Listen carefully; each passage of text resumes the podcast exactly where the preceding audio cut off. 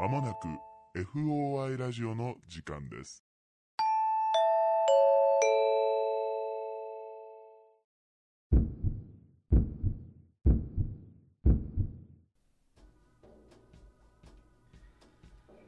皆さんこんばんはオカルト捜査官の FOI ラジオです。本日の担当捜査官はナンバー39の D 山本とナンバー41の K 横山でお送りいたします。お願いしますお願いします。この番組は、オカルト初心者の我々が、オカルト捜査官に扮し、一般人の、一般人による、一般人のための会談をテーマに、身の回りの不思議な体験、恐怖経験などを操作し、皆様に報告する番組です。はいありがとうございます、はい。空で言えるようになりましたねはい。おめでとうございますはい。はいというわけで始まりましたね今週もはい。ビッグニュース何でしょうか？初お便り。言い方。え何何？いや、すごい、ラジオっぽくてよかったなと思って。なんやねんお前。バカにしとんのかお前。おバカにされた俺今。いや、全然全然、うん。ラジオ番組見たらったなと思って。何がだよお前。いや初お便りいただいたじゃないですか、はもう本当にね、びっくりしました。ありがとうございます。本当にありがとうございます、ということで、はい。早速ではありますけれども、はいご紹介させていただけますか？はい。させていただいてもよろしいでしょうか？お願いいたしますはい。えっ、と、この場合、ラジオネームになるんですかね？なんでちょっと照れてんの？ラジオネームっていうことではい。ラペンネームはい、ラジオネーム。はいどちらでもいいんじゃないでしょうか、ラジオネーム、パパスの、あ、ごめんなさい、噛みました。初お便りですよ、はい。ラジオネーム、パパスの腰巻様からいただパパきました。スの腰巻さんはい。ありがとうございます。えー、ヨコさん、ダイさん、コニティさん、FOI 捜査官の皆様、はじめましては、じめましてパパスの腰巻と申します。この手のメールは初めてでして、乱筆、乱文、ご容赦ください。いいえつい先日、THC オカルトラジオの木村さんのツイッターで発見しまして聞きやすい声、担当捜査官の掛け合い、怖い話の絶妙なリアリティ、どれをとっても自分好みで一気にアーカイブを拝見しました。ありがとうございます久しぶりに怪談もので更新が楽しみなチャンネルができました。2桁台でチャンネル登録ができたことを光栄に感じています。大変なことかとは思いますが、このスタンスとクオリティをぜひ続けていってほしいです。ありがとうございますさて、持ち上げるだけ持ち上げましたので、本題に入ります。あちょっと待ってはい BGM 変えますはいここではいありがとうございますはいどうぞエピソード11で横さんがお話になっていたシェアハウスのトイレを聞いていて思い出した出来事です。はいはいはいはい現在8歳の長男が4歳くらいの時、某大型スーパーに行きましたうん。もともとはかなり古いビルだったのですが、1年かけてビル丸ごとリニューアルで綺麗になったので行ってみようということになりました。はいはい入ってみると、どこもかしこも新しく、オープンから1週間くらいは経っていましたが、まだ新品の匂いが残るくらいの真新しさでした。うんリニューアル後、旧ビルの時にはなかったおもちゃ売り場ができ、長男はそれが楽しみなようで、周りには目もくれず、エレベーターでおもちゃ売り場があるビルの4階まで上がりました。うんうんそのエレベーター内で長男がトイレと騒ぎ出しました。うんえ、ちょっとだけ我慢して、と叫びつつ、エレベーター内の案内板を見ると、4階のところに WC と書いてあり、ほっとしました。うんエレベーターのドアが開くと、目の前に多目的トイレのドアがあったため、うん一目散に長男と駆け込みました。はいはい長男を便座に座らせ、一息ついてスマホをいじっていた時、うんふと違和感を感じ、便器のみ便器に向かって右にあった洗面台の上の鏡を見ました。はいはい。リニューアル直後ということもあり、その多目的トイレそのものはすごく綺麗で、うん。木目調の壁や新品丸出しの便器、おむつ台や洗面台、ゴミ一つ落ちてない見陰一生の黒い床、どこもかしこもピカピカに輝いて見える中、うん洗面台に取り付いている鏡だけが妙に古めかしい感じで、うん枠もない裸の鏡が壁に直接打ち付けられているように見えました。うんうん鏡の周りも少し黒ずんでいて、うん割れてはいないものの違和感たっぷりの鏡です。うん鏡だけアンティークと思ったのを思い出しました。うんうん長男は必死で顔を真っ赤にしており、しばらくかかりそうでした。うん僕も古めかしい鏡などには気を取られず、スマホで時間を潰していました。うん。5分くらい経ってスマホを見ながら、まだ出る？と長男に聞いたところ、便座に座った長男から、誰もいないよね？と聞かれました。うん。僕は、どこに？ここに？お店に？お店にならたくさんいる人はいるよ？とスマホを見ながら答えたところ、うん。長男は、違う、この部屋と言います。うん僕は何のことか分からず、長男に目を移しました。その瞬間、便座の右隣にあった洗面台の鏡に何か黒いものが映って動いたような気がしました。うんんと思って鏡を見たところ、特に何も映っていません。それでも特に気にせず、いるわけないでしょ終わったら行くよ、と長男に声をかけると、誰か見えるよ。こうやるとこっちの方、と言いながら、正面を見ながら、左耳の横で左手をひらひらさせています。うんだから長男と向かい合ってるからうんはいはいはいはいってことだね。うん耳の横でこう手をそうそうそう。ここ。になんかいるよって言ってるってことだよねそうそうそうそう。うんうん横を見るといないね、と言って左を見ます。うんうん左には洗面台と鏡があるだけです。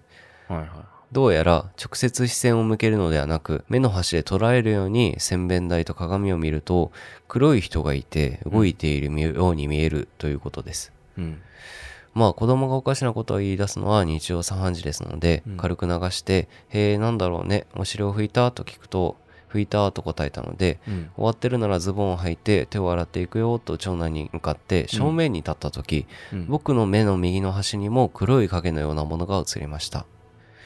うんえっと声を出し、右を向くと、ピカピカの洗面台と古めかしい鏡があるだけです。向かい合ってるから男の子の左側っていうのはうんこの人の右側。ってことだよねうん。うんうん長男の方に向き直ると、うんうんまた右目の端に黒い影が見えます。しかも動いています。何度か首を振って同じ動作をしたところ、どうもその影はこけしのような形をしていて、うん鏡に頭を上下にこすりつけているように見えます。身長160センチくらい。ええ鏡に入るようにしているようにも見えるとも思いましたが、うんうんうん何せ直視直視すると見えず、うん目の端で追うしかないのでよくわかりません。長男は怖がるというより見えたり見えなかったりするのが楽しいらしく、ほらほらとズボンも履かずに興奮していました。うんうんどういう目の錯覚なんだろうなとか思いつつ、早くお尻を拭いてズボンを履いていくぞとトイレを出ようとすると慌てて長男もついてきました。うんうんそのままおもちゃ売り場に向かい、長男の気持ちはおもちゃ一色。僕の気持ちは経営よく福沢諭吉さんと角の生えた奥様の姿で浮気され、上書きされました。はいはいはい後日、またその大型スーパーに行ったのですが、結論から言うと、その多目的トイレがありませんでした。ええその出来事の2、3週間後だったと思うのですが、うん。僕と奥さん、長男、次男の4人で子供服を買いに行きました。うんうんうん。トイレ行っておくかと子供に聞いたところ、うん。行くとのこと。うん。前回のおもちゃ売り場と同じ4階に子供服売り場もあったため、うん。前回と同じ多目的トイレでいいだろうと思い、うん。エレベーターの扉が開いてそのまままっすぐトイレに向かったところ、うん。そこには多目的トイレがありませんでした。トイレどころかそこにあったのは、あの子供写真のスタジオでした。えそもそも？あれここ何階と奥さんに聞くと、4階だけどトイレは向こう側だし、この階は女子トイレだけだから下の階に行かないとダメだよと帰ってきました。うんうんえー、だって前回ここの多目的トイレに長男と入ったよと言うと、違う階なんじゃないの？と気のない返事。うんうんうんう。ん。その時はそっかくらいにしか思わなかったので忘れていましたが、うん。その後何度もその大型スーパーには行っており、すべての階に行ってますが、そもそもエレベーターの目の前にトイレという配置の階がないんです。う。んうんうんすべての階のトイレはエレベーターを降りたら30メートルくらいの売り場を抜けて向こう側の壁の端っこに配置しており、数メートルでトイレの入り口という配置ではありません。うんうんさらに大型スーパーにはいくつか多目的トイレがあるのですがう、ん。すべて内装デザインは真っ白で、木目調の壁や御影石調の黒い床などのデザインではありません。ああ確かにそんなの見たことないよねうん。あんま聞いたことないね。うんそもそもそんな内装の多目的トイレなどないのです。うんまさにう 一応長男に変な黒いの見たよねと聞いたのですが、うん。えー、うんと頼りない回答でした。うんうん一体長男がトイレをしたあの部屋は何だったのか、うん。うんあの古めかしい鏡は何だったのか、うん。あのこけし型の黒い影は何で何をしようとしていたのか、うん。何もかもわかりません。うん。さらっとそのビルや土地について調べましたが、うん。特に何も出てきませんでした。ほうほうほその後、僕と長男に何があったわけでもありません。ううんその後も月に1回はその大型スーパーに行っていますが、うんうんこの不思議な出来事を思い出すことはなく、なぜか横山さんのトイレのエピソードで急に思い出したので、何がえ何か縁があると思い投稿させていただきました。何分数年間完全に忘れていたことなので、記憶の違いもあることかと思いますが、おおむねは合っているかと思います。うんうん長文を最後まで読んでいただきありがとうございました。僕自身は霊感はゼロで、怪談や心霊はエンターテインメントとして楽しんでいるところが大きいので、うんうんうんこの出来事も怖いというより不思議な体験くらいにしか感じていませんでした。うんなので完全に忘れていたのですが、このメールを書くにあたって、現在の長男にも聞いていましたが、全く覚えていませんでした。うん持ちも弱くてすいません。いやいやいやいや怖い話が幼少期から好きで、霊感のがっつりある祖母からいろいろお話を聞いていたため、他にも F 級から SS 級まで不思議な話を取り揃えておりますので、また機会がありましたら投稿させていただきます。これからも更新を楽しみにしております。応援しております。ありがとうございまとのことですはい。すごいすごい話じゃないですかもう全然聞いたことがない話だよね。ねえね。いやーすごいねうん。なんかあのトイレの話やりたいって言ってたじゃうんん、特集ねできそうだよねこれね。いやなんか異世界うん。に迷い込んだのか、ね。でそもそもそんな内装のトイレって聞いたことないよねパッ確かにね。とすごい思い浮かばないよね。うんホテルみたいな、うんうんうん床だって黒い御影石とうん。うんかでしょ、うんスーパーじゃないよね、うん。ないね。確かに言われたら白いよね普通、うんうんうん。しかも位置関係も全部違うんでしょ？そうだね。なんだろうねそれすごい気になるあのパッて思い出したのがさ、うんうん。あのつまみ枝豆さんの話で、うんうんうん。工場のその車かなんかの工場の、うんその慰安会というか、うんうんうんうん。その皆さんの労をねぎらうみたいなうんうん会に行った時に、出し物をしに行った時に、うんうん工場で止められたんだけど使ったトイレに、うんうん。鏡にうん。後ろに人が映って、うんうんうん。うわやばいやばっつって外で待ってた人に「やばいよあそこ鏡になんか映るよ」って言っん見てきてって言ってバーって言って、うん。戻ってきたら「なんか映ってたでしょ」って言ったら「いや鏡なかったっす」っていうおう。話があったんだけど、うんうんうん。それもすごい怖い話なんだけど、うんうんうんこれその上だよね。うんね。へえだってもうそのトイレ自体がないってすごいねマジで、うんうんうん。いやー素晴らしいお話ですね。目の端に何かが映って動いて見えるみたいなのってさ、うん、結構ギョッとする経験だけど、うん、あれだよね。ずっと見えてたんだもんね目の端では。うん、だってなんかそのこけしみたいなのがさ、頭をこすりつけてうん。鏡に入ろうとしてるっていうのが、ね。なんか想像できてさ、うんうんうん。すごい気持ち悪いよねその動きも、ねいやーなんか想像力をかきたてられる素晴らしい話ですね。はい。なんか他にも SS 級まで取り揃えてるっていう。もうなんかあの頼る気しかないですみたいな。どんどんどんどんねご応募いただければっていう感じですけれども。また投稿お待ちしておりますねぜひぜひ皆様もぜひご投稿ください、はい。ということでお便りのコーナーははい。以上であはい。れですかね、本当にありがとうございました。ありがとうございました。まあちょっといつもはオープニングの後に3話ね、うん。話してるんですけど、まあ、今日は素晴らしいお話を1話いただいたので、はい。残り2話じゃあ話していこうかなと思います。はい。はい。お願いいたします。お願いします。FOI Radio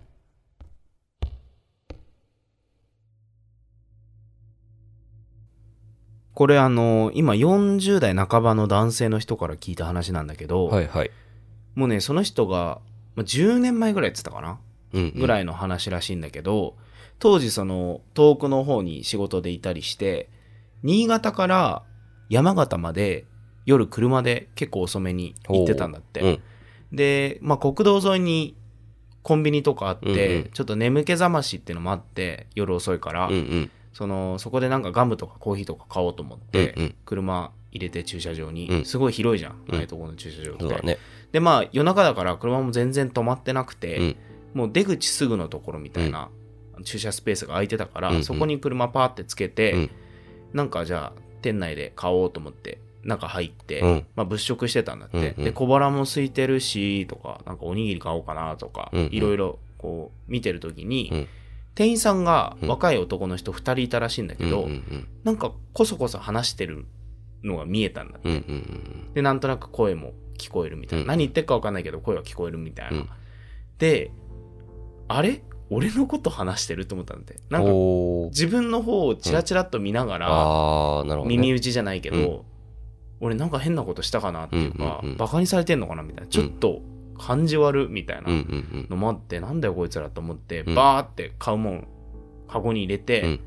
でレジ行ったんだって。うん。うんそしたらじーっと自分の方見てて、うん。なんだこいつ気持ち悪いなってうん。ちょっと思ったんだって、うんうんうん。その店員さんのこと、そしたら、まあ、レジ打ちながらだけど、あれお客さんの車ですよね出口のとこのって言われて、うん。自分の車うんうん。見て、ああはいそうですけどって言ったらあの人ってお連れの方ですか？って言われて、うんは？あの人って何すか？って言ったら、うんいやあのお客さんのその車のボンネットに和服の女性乗ってますよね？って言われて。ええ？みたいな、うん何それ？ってなって、うん。パッとそっち見たら、うん何もいないんだって、うんうんえ？な何言ってんすか？ってうん。言ったら、まあその男の店員さん2人ともうん。ボンネットの方を見て、うんあれって首かしげてて、うん。ああ何もいないっすねみたいな、うんうんすいません変なこと言ってみたいになって、うん。ただなんかこう首かしげながらうん。レジ打ってるみたいな、へー。納得いかねえみたいなうん。感じでレジ打ってて気持ち悪いこのお店と思って、うん。会計済んだらうん。もう車乗って一目散にうん。逃げるじゃないけど、うんうん。そんな変なお店だからうん。出ようと思ってバーって走ってたんだって、国道をまた、うんうん。そしたら途中でうん。自分の視界の端にうん。人が映ったんだって。え？助手席に。助手席に？誰かがいるっていうのが、うん。助手席にだよ。うんうん。え？っと思って、うん。そっち見るじゃん、うん。そしたら和服姿の女の人がうん。助手席に座ってんだって、え？うわこれさっき言ってた女だと思って、固まってたらパッていなくなったんですその女の人が。うんえ？っと思ってとりあえず、まあ、安全確認をして、うん。車すぐ止めてそこに、うんでもういないからうん。女の人は、えなんだろう今のと思って。ちょっと頭冷やそうと思っうん。て、車の外に出たんだって、うんうんで何だったんださっきの？って思ってたら、うん。車止めた道の脇にうんうん。牛乳瓶が置いてあって、うん。そこに花が刺してあったんだって。へえ。あの事故現場にうんうん行くみたいな、うんうん。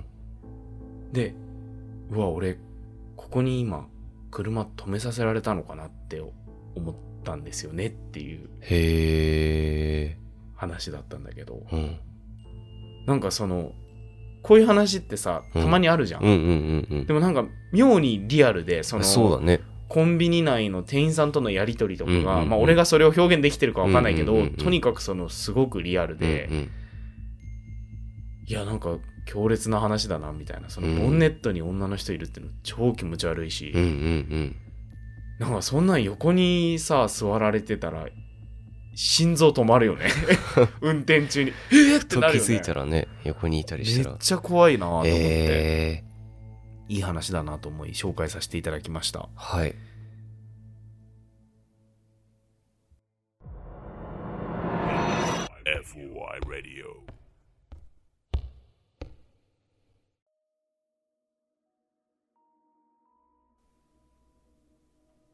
じゃあ本日最後の話です。はい。これも最近聞いた話なんだけど、はい。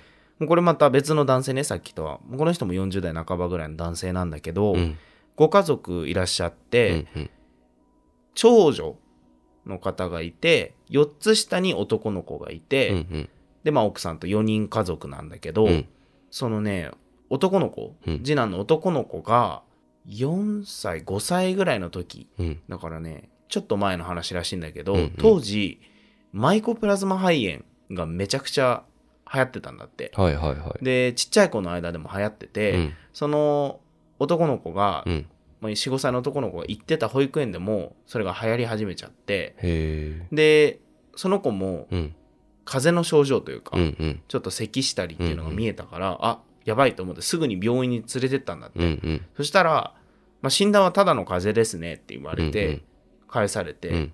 で、そのまんま風邪薬で生活してたんだけど、うん。全然良くなんなくて、一向に。うんうん。で、熱どんどん上がるし、うん。咳ひどくなるし、もうなんか喘息みたいなヒューヒューみたいな音し始めて、ああこれはもう絶対おかしい、風邪じゃないって言って、うん別の病院に行ったんだって。うんうん。で、紹介されたのが近くのうん。結構大きいうん病院の小児病棟というか、かなり大きい病院だったんだっうん。て。うんで、すぐにそこ連れてってうん、検査してもらったら、うん。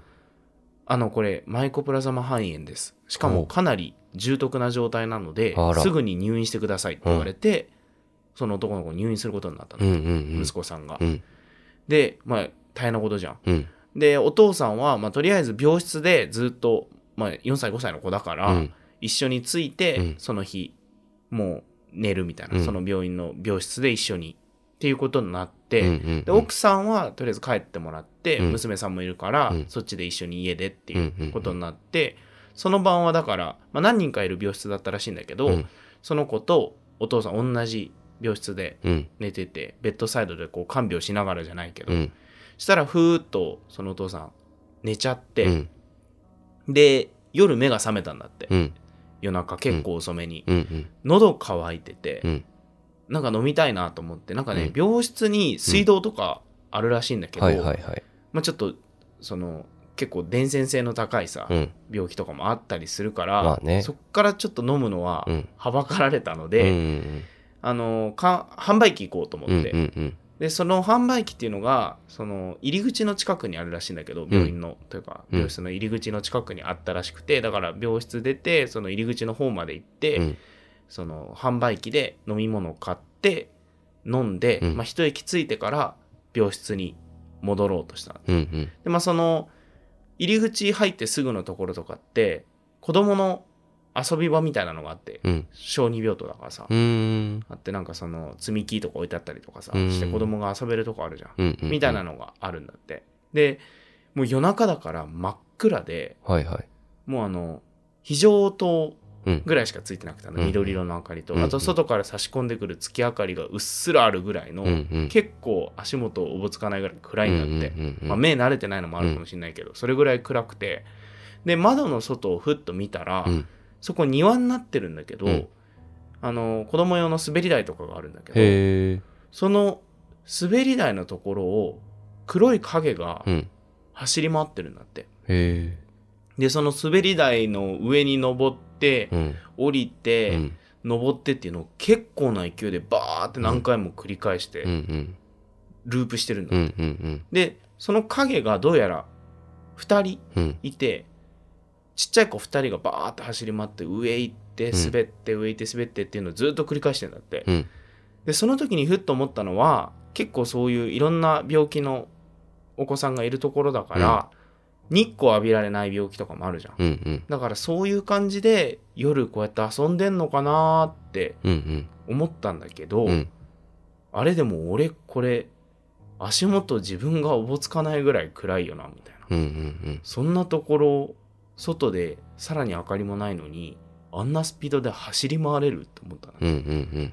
しかも音が全くしてこないんだって。へえ足音とか。足音とかが全然なくて、普通だったらその滑り台ガンガンガンガンって登ってうんうん。降りてとか音立つはずじゃん,、うんうんうん。そのスピードでやってるから、うんうん。一切音がしてこなくて、あれ俺これ見えないはずのもん見えてるとう。ん思で結構その目離せなくなって固まってたら、うん。後ろから声かけられて、うん。看護婦さんだったらしいんだけどへえ「どうしました?」みたいな。うんうん「あいやあの窓の外のうん。影が見えて」みたいな。うんうん。ちょっとそういう感じで、うんうん。おぼつかない感じで説明したら「あああの子たちね」って言って、うん。そのここに入院してた時は、うん。もう症状がひどくて、うん。全然遊べなかったからうん。今やっとああして遊べてるんですよって看護婦さんが言ってへああやっぱそういうことなんだみたいな、え。うんうん。この世のものではないけど、うん。でも、まあ、自分も子供がいて、うん。そうやって、まあ亡くなった後に、うん。そうやって遊べているんだったら、よかったなってその人は思ったのでうん。怖いとか全然思わなくて。ああよかったなってうんうん。思って、まあ、病室に戻ったんでちょっとその看護師さんと話したりして。病室戻ったんだって、うん。そしたら、うん。寝てた息子さんが起きててほら。で「あどうした？大丈夫か?」って話したら「うん」って言ったら今お兄ちゃんが2人来て、うん。どうしたの？って聞かれて、うん。熱下がんないのか？って聞かれて、うん、熱下がんないって言ったら、うん。頭ポンポンって叩かれて、うん。下がるといいねって言って、うん。パーって出てったんだよっていう話を息子さんがして、へえ。そうみたいな、うんこの時間に？とも思ったんだけど、そうねなんかピンときて、うん。うん。さっきのあの、滑り台をうんうんうんうん。行ってた2人かなってちょっと思って、うん。まあ全然悪いことじゃないだろうなと思ったんだって、うん怖くなかったから全うん。う然、んそっかって言って、まあその日は寝たんだって。うん。父さんも。で、息子さんも寝て。うん。で、翌朝、息子さんね、熱が一気に下がって、おお。驚異的な回復をして。その後すぐ退院できたんだ。うんうん。だから、ああ、あの二人が息子のこと治してくれたのかなって思ったんですよねっていう話を、聞聞いてうん。すごいいい話だなと思って、うん、いい話だね。という話でした。はい。FOI Radio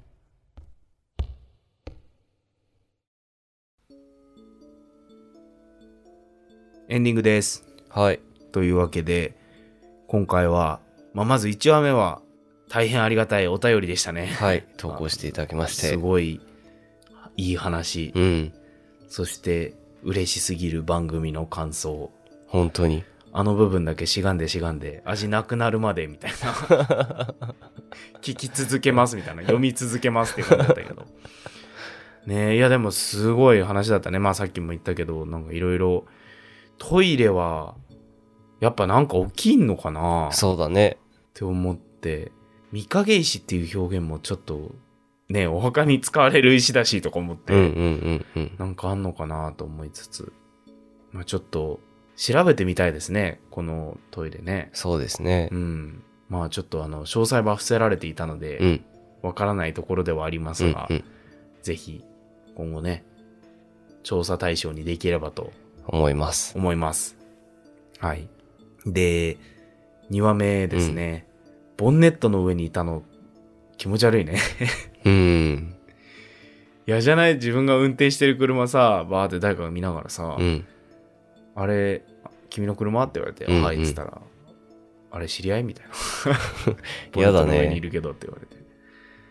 めちゃくちゃ怖いよね。なんかさ、俺さ、うん。それは言ってなかったんだけど、うん自分の中でさ、こう再生するときに、うんうん。その車走ってる時にさあのオレンジ色っぽいさ街灯がさたまにこう走るたびにこう。出てくる時に、うんうんそこに急に女の人がパッと現れてうん。消えるみたいな絵が俺の中ですごい想像されてて。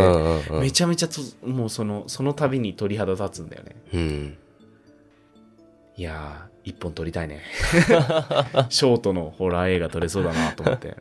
ね視覚的にも面白いお話だったなと思ってですね、はいあと妙なリアリティというかそうだね。を感じまして。うん。でしたね、うん。で3話目。まあちょっと珍しくいい話で いい話というかままで締めましたけれども、うん。多分なんかその俺に話してくれた人も、うんその影を見た時うんに、うん。怖いって思わなくて、うんっていうすごい優しい方だから、うん。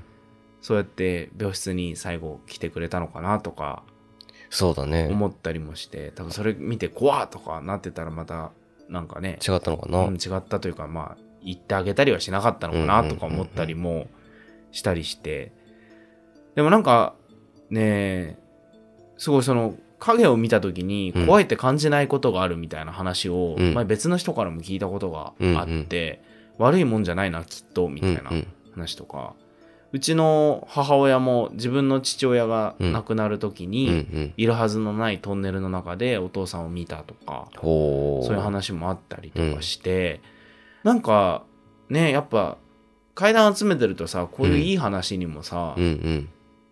当たるじゃない結構、なんかそういう話もこうやって織り交ぜていけたらいいなと思って、うんうん。あのー最近ツイッターのさ開始に、うん。なんか階段にそうやって亡くなった方の心を少しでも慰めるようなうんうん効果があったらいいですねみたいなコメントをいただいたことがあって、そうだね。なあまあまあ確かにそうだなと思ってさ、うんうん結構まあお葬式もそうだけどもちろんその亡くなった人のためだけど、うんうん。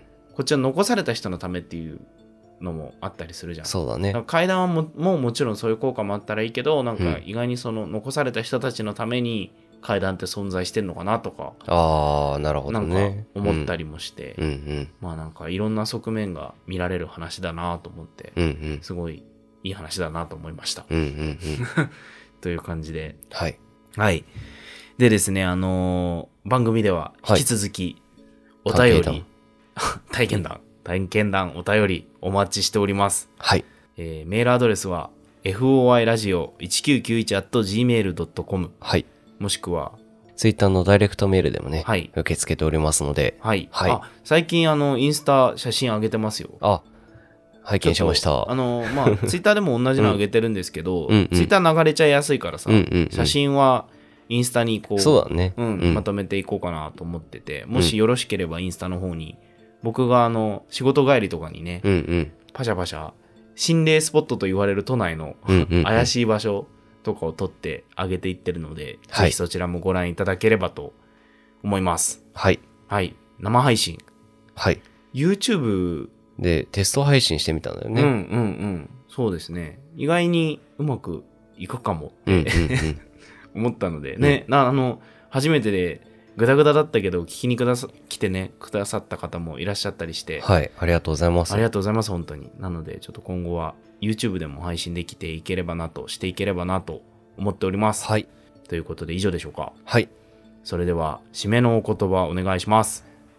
いつかあなたの住んでる街へお尋ねします。オカルト捜査 F、を、はい、ありがとうございます明。日。